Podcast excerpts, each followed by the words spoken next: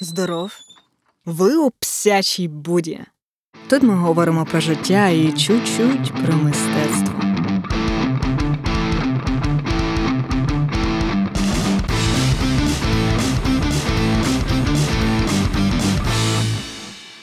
Цей подкаст я присвячую всім прокрастинаторам, бо сьогодні ми будемо говорити про найбільшого у світі прокрастинатора, який, попри це, встигнув змінити світ Леонардо да Вінчі. Впевнена, ви уявляєте його якимсь таким сивим дідуганом з гравюри, самотнім, який працював лише вночі наодинці, бо генії мають працювати і бути лише самотніми.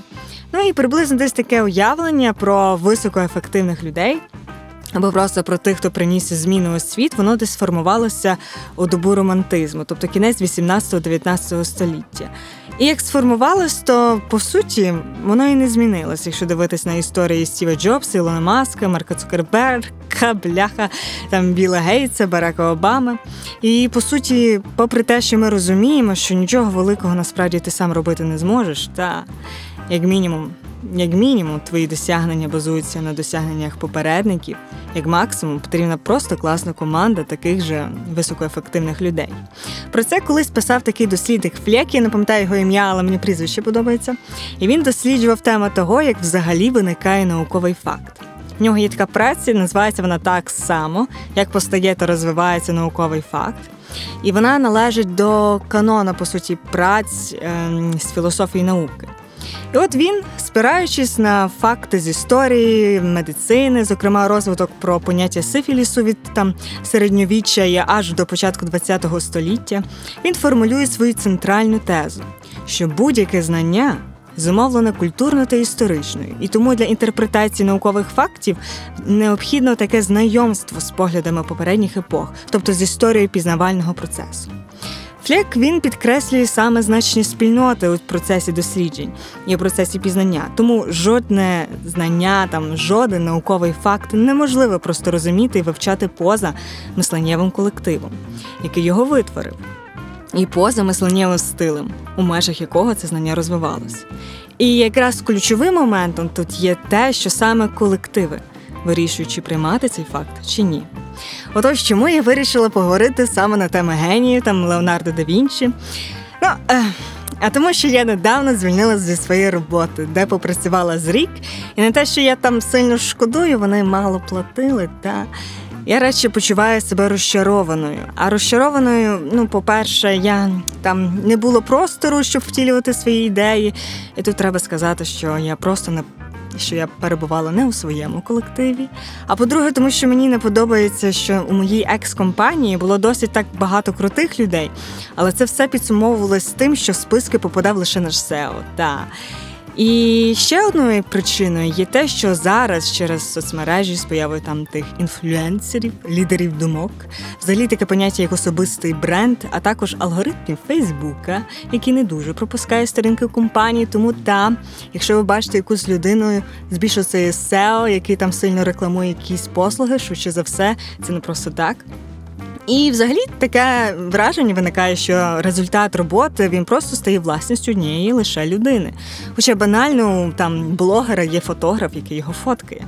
Взагалі, в американській мемній культурі є така фраза, що Бійонсе змогла, то і ти зможеш. Хоча ну, в неї є ціла армія людей, які відповідальні за творення Бійонсе, від там тренера до кухаря. А якщо вже йти в її минуле, то треба згадати її батька, який ну просто дофіга ресурсів в неї вклав потім передав у руки її чоловіка Джей Зі.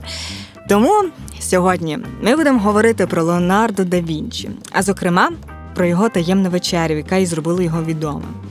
А поміж цим я б хотіла зачепити все-таки тему лідерства і творення колективів, бо адекватні керівники існують, і вони навіть є в Україні. Отже, тут перший вихід. Леонардо да Вінчі він художник період Ренесансу, що десь тривав там 1300 року по 1600 років. Та і, звісно, окрім Леонардо, були, звісно, якісь там інші черепашки, там Мікеланджело, Рафель, Донато Ді Ніколло Ді Бетто Барді, і також такі митці, як Джіотто. І, звісно, автор відомої картини, де дівчина прикривається волоссям, бо на неї всі витріщаються. Картина народження Венери Сандро Боттічелі. І попри те, що ви всі чуєте у цих іменах промовисте італійське походження. Ренесанс відбувався і в інших частинах Європи. І це така обширна і невичерпана тема, де там дослідники сперечаються і про точну дату відліку, і як, як там це все правильно називати. Ну ви ж то розумієте, що у той час ніхто себе не називав там ренесанський митець. А якщо говорити за тодішніх критиків, такий собі історик та художник Джорджі Вазарі, який у 1550 році десь е, він опублікував книгу, і цій книзі він терміном rinascita відродження протиставляв це нове мистецтво, яке йшло від Джото Брунеллескі, Альберти, Леонардо, Рафаелло, Мікеланджело та іншим майстрам на противагу цьому варварському готичному стилю. І слово відродження він трактував як певний художній прорив, а не повернення до джерел. У той же час Франческо Петрарка якого традиційно вважають першим ренесанським літератором, навпаки казав, що варто ну, там, воскресити античний канон, а головне класичну латинь. Ну, як ви зрозуміли, вони по-різному трактували той Ренесанс. А тепер за самого Леонардо да Вінчі. Ви вже уявили, що це самотній сивий, зморшкуватий, але геніальний дідуган з довгою бородою. Насправді немає жодного достовірного графічного зображення. Найзнаменитіше зображення Леонардо, і ви можете побачити його, як лише відкрити Вікіпедію чи Google, його імовірний автопортрет, намальований Сангіною, на якому намальовано літнього чоловіка, та ще й підписано таким чорнилом автопортрети пізні роки. Тут він ну, змальований ну дуже старим, цей малюнок знайшли лише у 1840 році і у 19 столітті визнавали за безсумнівний автопортрет. Мені здається, що якраз сумний вираз обличчя, чи то через його самотність, чи то там через старість, воно ідеально просто вписувало з тогочасну естетику там самотнього, геніального і сумного.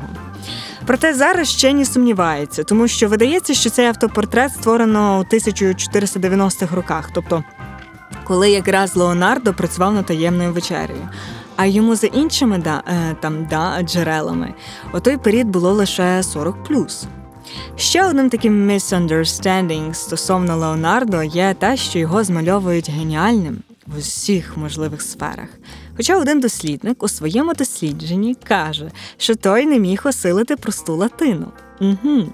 Особисто мені було дуже приємно про це читати, та бо на першому курсі Латина теж мені якось йшла через одне місце, через сраку, якщо коротко.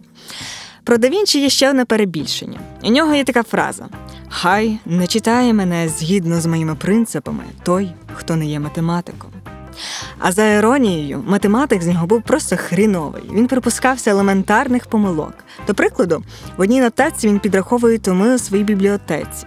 25 маленьких книжок, дві більші книжки, 16 іще більших, 6 томів на пергаменті, одна книжка в оправі із зеленою із зеленою замші. Ці підрахунки здають підсумку 50. Але в Леонардо виходить інша сума. Ну, загалом 48, впевнено каже він. Ну, а з математикою в мене були ще гірші стосунки, ніж з латиною, тому я сподіваюся, що ці факти допомогли вам підняти вашу самооцінку, бо надалі ми вже будемо говорити лише про таємну вечерю. Отже, власне, у 40 завдяки у таємній вечері він і здобув визнання. Як я вже казала, Леонардо був ну страшенним просто прокрастинатором, і це не на кілька днів просрані дедлайни. Ні, він міг роками не домальовувати картини. Як писав один поет його часу, за 10 років він заледве скінчив один портрет. Попри свою якусь таку непоспішність, Леонардо був художником при Міланському дворі Людовіко, Сфорце. І чимало завдань, над якими він працював, були ну, замовленнями владики Мілану, серед яких і портрети його коханок.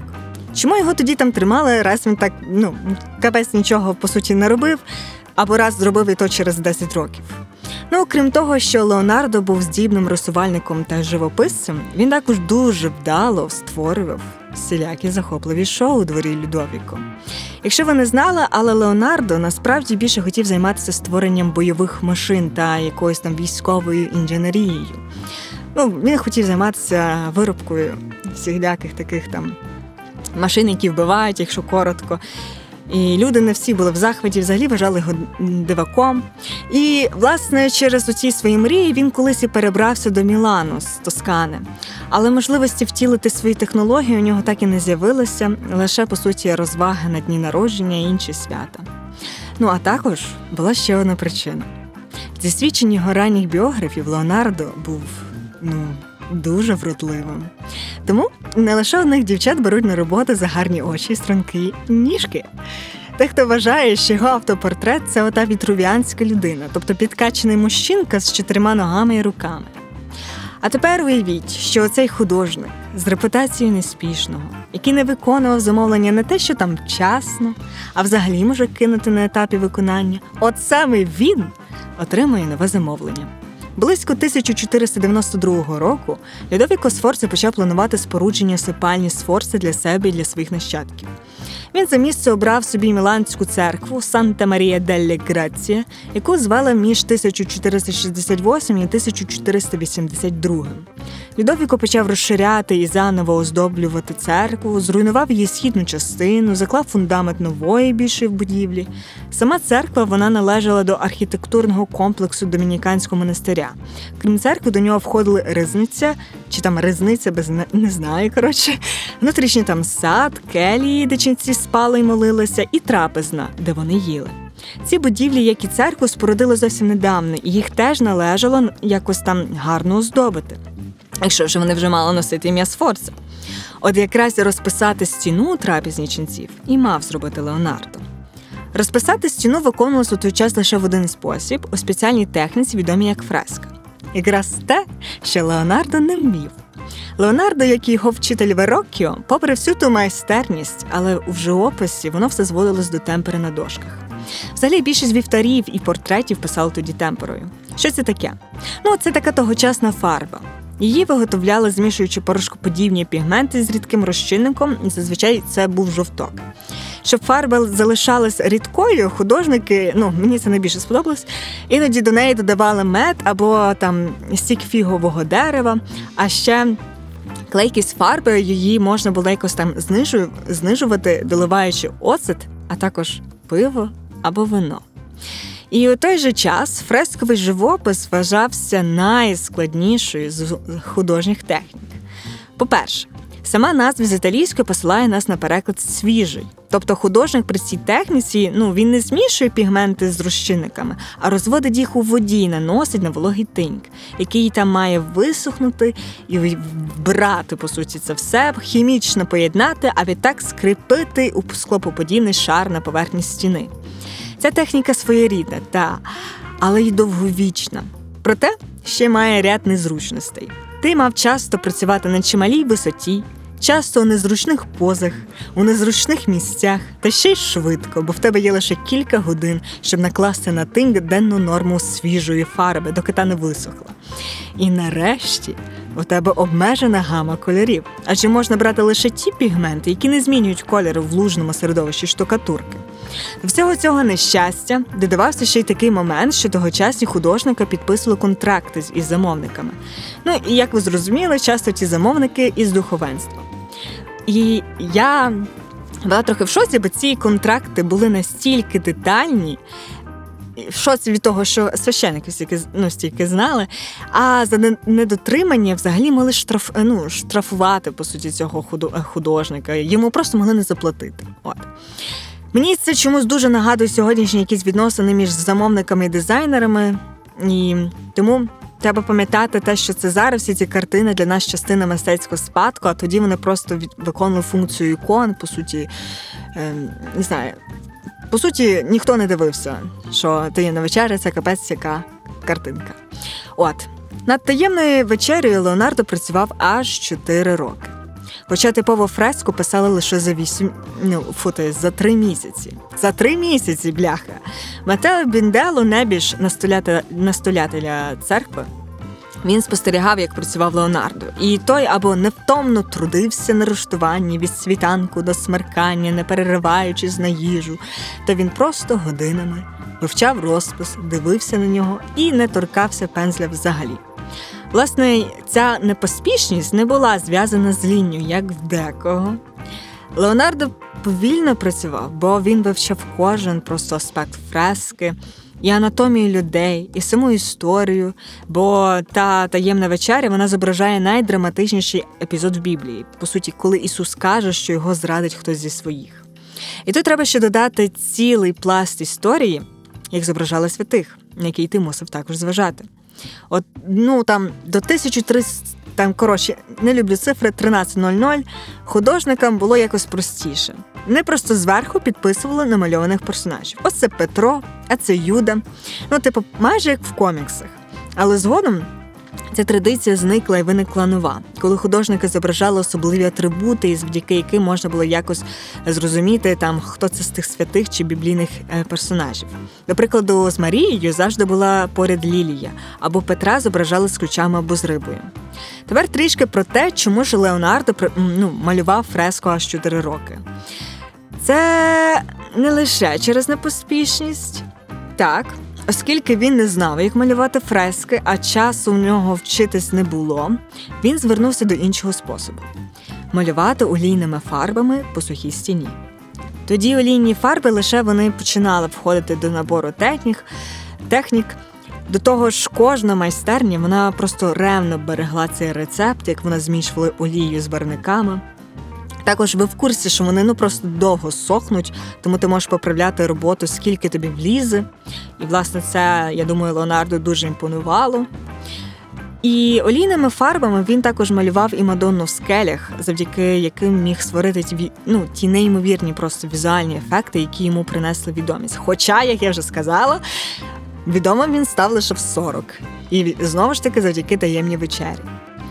І хоча використання олійних фарб у фресках метод був взагалі новий на той час і не перевірений на практиці, хоча вже здається про його ефективність вже писав архітектор Леон Батіста Альберті у трактаті про будівниче мистецтво, десь написаний у 1440 роках. І от отой автор посилається на те, що ляна олія захистить будь-яку фарбу від впливу клімату і повітря, за умови, що стіна, на яку наносить, суха і не містить ні краплі вологи. До того ж, були якісь приклади. Я думаю, от був один такий собі художник Домініко Венеціано. Він розписував олійними фарбами по сухому тиньку стіни капели Портінарі в госпіталі Санта Марія Нуова у Флоренції. Е, перепрошую, я хочу просто створити цей неймовірний італійський акцент. Отже. Коротше, Леонардо любив експерименти і вирішив навіть перевершити своїх попередників. Він не хотів, ну він просто додав до тих олійних фарб ще жовток, створивши типу олійна темпера. Ченці послухали, що він там сказав, перевірили, я думаю, цей договір, почитали, деякі подумали, ну ладно, погодились, і він приступив до роботи. Отож, оскільки такий метод дозволяє використовувати будь-які кольори, Леонардо експериментує, експериментує з подачею кольорів. І тут увага! Він відкриває те, що художники постімпресіоністи відкриють лише в кінці 19 19 століття, початку 20-го. Цю хрінь, ви знаєте, до неї полюють всі, просто хто займається модою, fashion стилем. Це ось це кольорове коло, де розташовані кольори, і той колір, що навпроти іншого, вони одне одного увиразнюють. До прикладу, червоний та зелений. Це ми дізнаємось з його щоденника, де він описував етапи роботи над фрескою. Ну, прикольно. Проте інноваторство Леонардо було лише в межах, по суті, колористики, і там він дотримувався якихось тих попередніх традицій, бо одяг Ісуса Христа він блакитного кольору. А це був найдорожчий колір. Його везли з Азії, тому, звісно, що шати мали бути синього. Як ви вже здогадалися, Юда мав найгірші кольори. Е, Повертаючись до інших традицій, яких Леонардо таки підтримував. Отже, як він ще робить? Е, Леонардо виділяє Ісуса Христа ще завдяки тому, що він помітно вищий за інших. Це стандарт художньої традиції 15 століття. Її ще називають е, католицька зникома точка, згідно з якої ця точка сходження, тобто куди зразу ваш, е, вас веде погляд, розміщували у найбільш священному місці картини. Ну, До прикладу, це було Ісуса, лице Ісуса Христа, або навіть на лоні Богородиці. І один мистецтво, мистецтвознавець називав це маткова перспектива. Та. Проте Леонардо він не лише дотримався традицій, він їх подвоював. До прикладу, те, як він зобразив Юду, нам говорить, що ну, що по суті це Юда перед нами, це те, що ця людина шульга, тобто в неї основна рука не права, а ліва. У той час були такі забобони, що шульги це щось від диявола, від чогось поганого, містичного. Цікаво, що Леонардо і сам був шульга. Тому я думаю, він дуже добре знав, як це можна використати. Власне, якщо придивитись до всіх цих персонажів, то у кожного якийсь такий різний вираз обличчя, там різні жести. Кажуть, що Леонардо ходив там по місту і вдивлявся всіх цих людей. І тут треба згадати, що італійці взагалі такі дуже жес, ем, жес, ну, там, жести в них. Це просто якась інша частина мови, яку ви маєте вивчити поряд з їхніми всіма там пас симпл і так далі. Отже. І для цього Леонардо, як вже сказала, він вивчав анатомію, постійно ходив із записником, що малювати ескізи, і так поставали по суті образи апостолів. І от для образу Юди, до прикладу, він ходив у найжахливіші райони міста. Ось щоб знайти оце просто жахливе лице, з якого малювати Юду. З Ісусом те саме. Якщо вам цікаво, чи часом він не намалював своє обличчя десь між цих персонажів, то хтось думає, що він себе змалював у вигляді Петра. Ну, тому що той не найрозумніший. От, Тому до кожного етапу Леонардо підходив ну дуже ретельно, щоб це не було, чи там колористика, чи вивчення епізоду зради в усіх можливих посланнях апостолів. Тож, коли він закінчив фреску, усі були вражені. І саме з появою таємної вечері мистецтво мистецтвознавці ведуть відлік періоду, який називають високим ренесансом. Ця робота їй принесла йому славу, на відміну від Мони Лізи, бо тут до 19 століття, по суті, ніхто не бачив. То вона була вдома у Леонардо, то була ще в когось вдома, у, ну, у Наполеона, якщо чесно. От. Але ж техніка не була перевірена часом, і сталося не так, як гадалось. Фарби не вона не вступила у непорушний зв'язок із штукатуркою і вже через кілька років почала відшаровуватись. До того ж, трапезна міститься в низині, тобто де є вогко і де є пара з кухні. Розпис, по суті, почав руйнуватися через 20 років, а в 1582 році він був вже у стані ну, цілковитої руйнації. Ще через кілька років, у 1726-му, робота була такою тьмяною, що її вирішили поправити. У 1770 році її знову поправили, потім знову. І внаслідок однієї такої реставрації ступня Варфоломія перетворилась на ніжку стільця, рука Томи на хліб. У 1821 році реставратор Стефано Баретці теж помилково думав, що це типова якась там фреска, тому спробував зняти фарбу зі стіни і перенести на величезне полотно. Але ніц не вийшло, і він просто безуспішно якось намагався приклеїти цю фарбу назад на стіну. А тепер додайте війни, дві світові, де чудом розпис вижив, бо по суті в 1943-му в будівлю влучила бомба. А нормальні такі вже реставрації почалися лише у 1977-му і тривали аж до 1999 року, якраз коли я народилась. Тому дехто з критиків каже, що таємна вечеря це лише на 80% реставратори, а на 20% Леонардо. Звісно, існують ще копії, і вона була навіть е, створена ще у 1050, е, 1520 році Джем Петріно. Потім були ще якісь гравюри, копії на дереві, копії на чому тільки можна. І саме ті копії стали першими артефактами в індустрії. Копіюють навіть копії таємної вечері, до прикладу, шовкографії Енді Воргола. Тож, я ж, як каже Рос Кінг, в нього є така книжка, називається Таємна вечеря. Переклад, в неї перекладі українською мовою. Він каже. І він дослідив цю таємну вечерю просто з усіх можливих ракурсів. Я читала і просто обожнюю цю книжку. Цікавесний просто детектив. Так коротше, що ж він каже? Він каже, що найзнаменитішої картини не існує, однак її знакомість лише зміцнила її славу, адже тепер її може нескінченно тлумачити та перевідкривати. Я так заікнулась, гаразд. Е, Але у нас лишається останнє питання. Яку цінність взагалі дається історія, до чого тут лідерство та компанії? Історія таємної вечері це мистецька ілюстрація того, як можна поєднати традицію з інноваційними підходами. Ну, принаймні, я так вважаю. Але це все не виникає само собою, бо над створенням, до прикладу, тої ж олійної фарби стояли інші інноватори. І з деякими Леонардо якраз і був знайомим, коли працював над фрескою.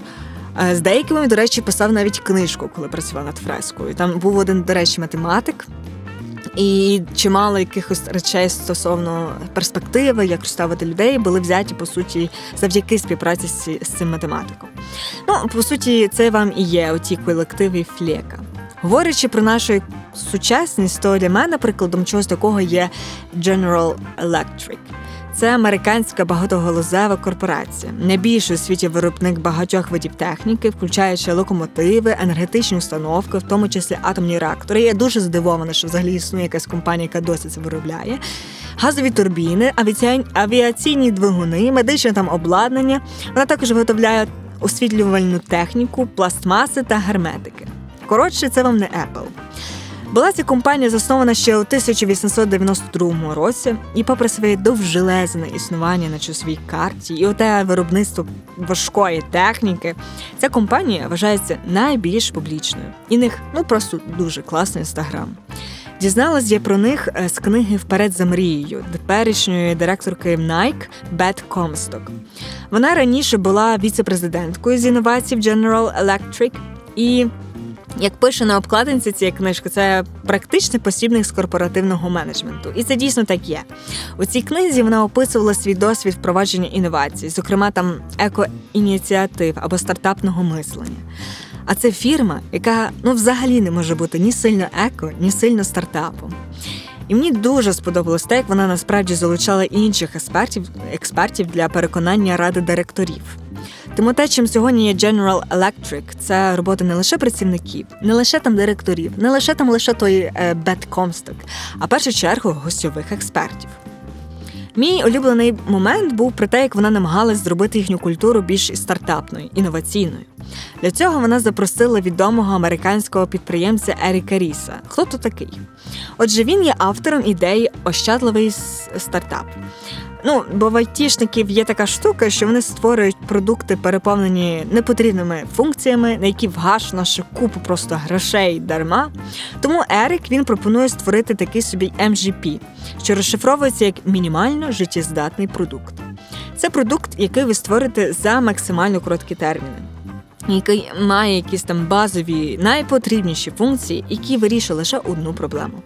Фактично, він ну, він змінив фокус з питання, чи можна створити виріб, виріб на чи варто його взагалі створити, ні? Якщо цей продукт буде успішним, тоді вже можна його якось ускладнювати. Отож, Бет Комсток, того Еріка Ріса запросили на презентацію до них в штаб-квартиру, щоб він показав, чи можливо таке щось з їхніми ну, технологіями. Ти ж не можеш створити міні-реактивний двигун.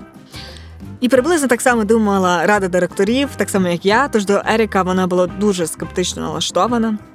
І отже, що це був за проект, як я вже сказала, реактивні двигуни. І на виготовлення серії двигунів вони планували ну, десь виготовляти їх 5 років. Після цього компанія мала створити мережу дистрибуції, тобто де це все продавати. І все це для того, що по суті на той час буде виробом майже десятирічної давнини. Ну так. Бо уявіть, ви 5 років щось виробляєте, потім ще 2 роки вас піде на те, щоб це продати, а це не айфон, знову ж таки. Тому. Е, питання в них стояло прямо: як можна скоротити терміни, якщо це бляха двигун, а не додаток для айфону? Ерік Ріс почав ставити їм уточнюючі питання. І якщо ви стартапер, то ви знаєте, що надалі питання має стосуватися лише користувачів. Тому Ерік запропонував їм створити лише один двигун, на виробництво якого пішло би лише один рік і потім продати цей двигун лише одній людині. Ось він і спитав: хто знає споживача, який би купив би таку одиницю, якби ми вирішили технічну проблему? Я ніколи не думала, що існують люди, які купують двигуни кожного дня по штуці, але вони є. Один віце-президент сказав, що та насправді до мене щомісяця приходить один хлопець, питає про це, він з морського флоту. Я певен, він купив двигун і дозволив нам його разом протестувати. Енергетика в кімнаті змінилася. Ось так компанія перейшла від п'яти років до одного року на передачу реального продукту до рук реального споживача. І тут ще один інженер такий каже: знаєте, якщо ми просто хочемо продати один двигун одному якомусь там конкретному клієнтові, то нам навіть не потрібно виготовляти щось нове. Ми можемо модифікувати дещо з нашої лінійки. Чисто такий момент, ну так. Бо виявилось, що General Electric вже мала на той час двигун під назвою 616, який із кількома по суті коригуваннями відповідав би тим умовам виробництва енергії, які ну, висувались у початковому проєкті. Тому цей новий MGP миттєво просто скоротив їхні терміни з 5 років до 6 місяців. Але одним двигуном стартапне мислення не закінчило. Взагалі нічого не закінчується однією фігнею. Тож General Electric вони створили ініціативу, яку назвали Fast Works. Ну, ви розумієте з перекладу, що це швидкі роботи. Це такий стартовий майданчик для адаптації принципів ощадливого стартапу і у командах, і у функціях, і у галузях. І це значно пришвидшило їхню роботу, просто поставило на п'ятистал компаній такого важкого типажу, з того наскільки вони інноваційні, наскільки вони швидкі.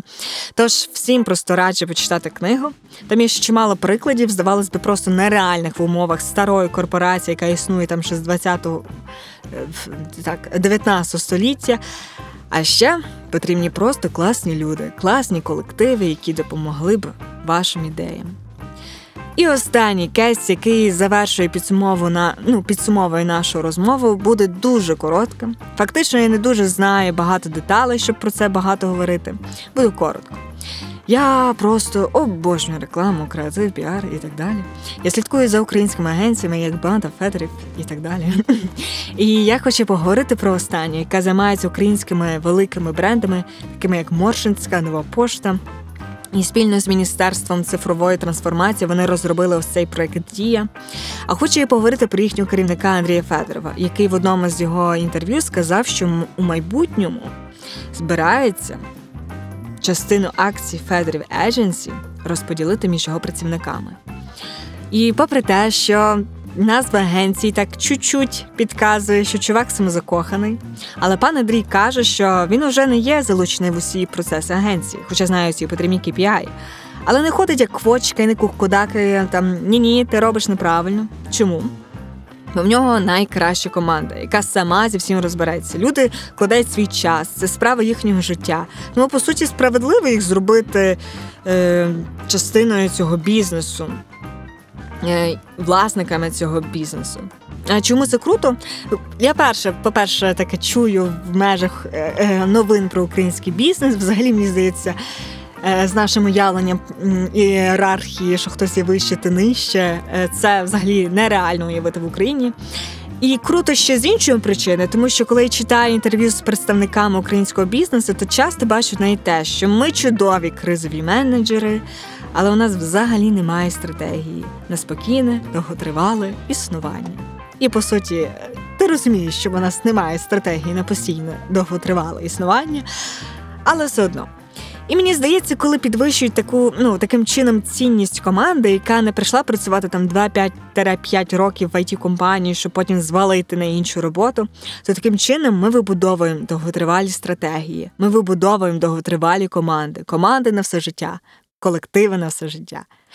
Ну все, я задовбалась говорити. Сподіваюсь, вам сподобалось. З вами була Псяча Буда. Заходьте ще.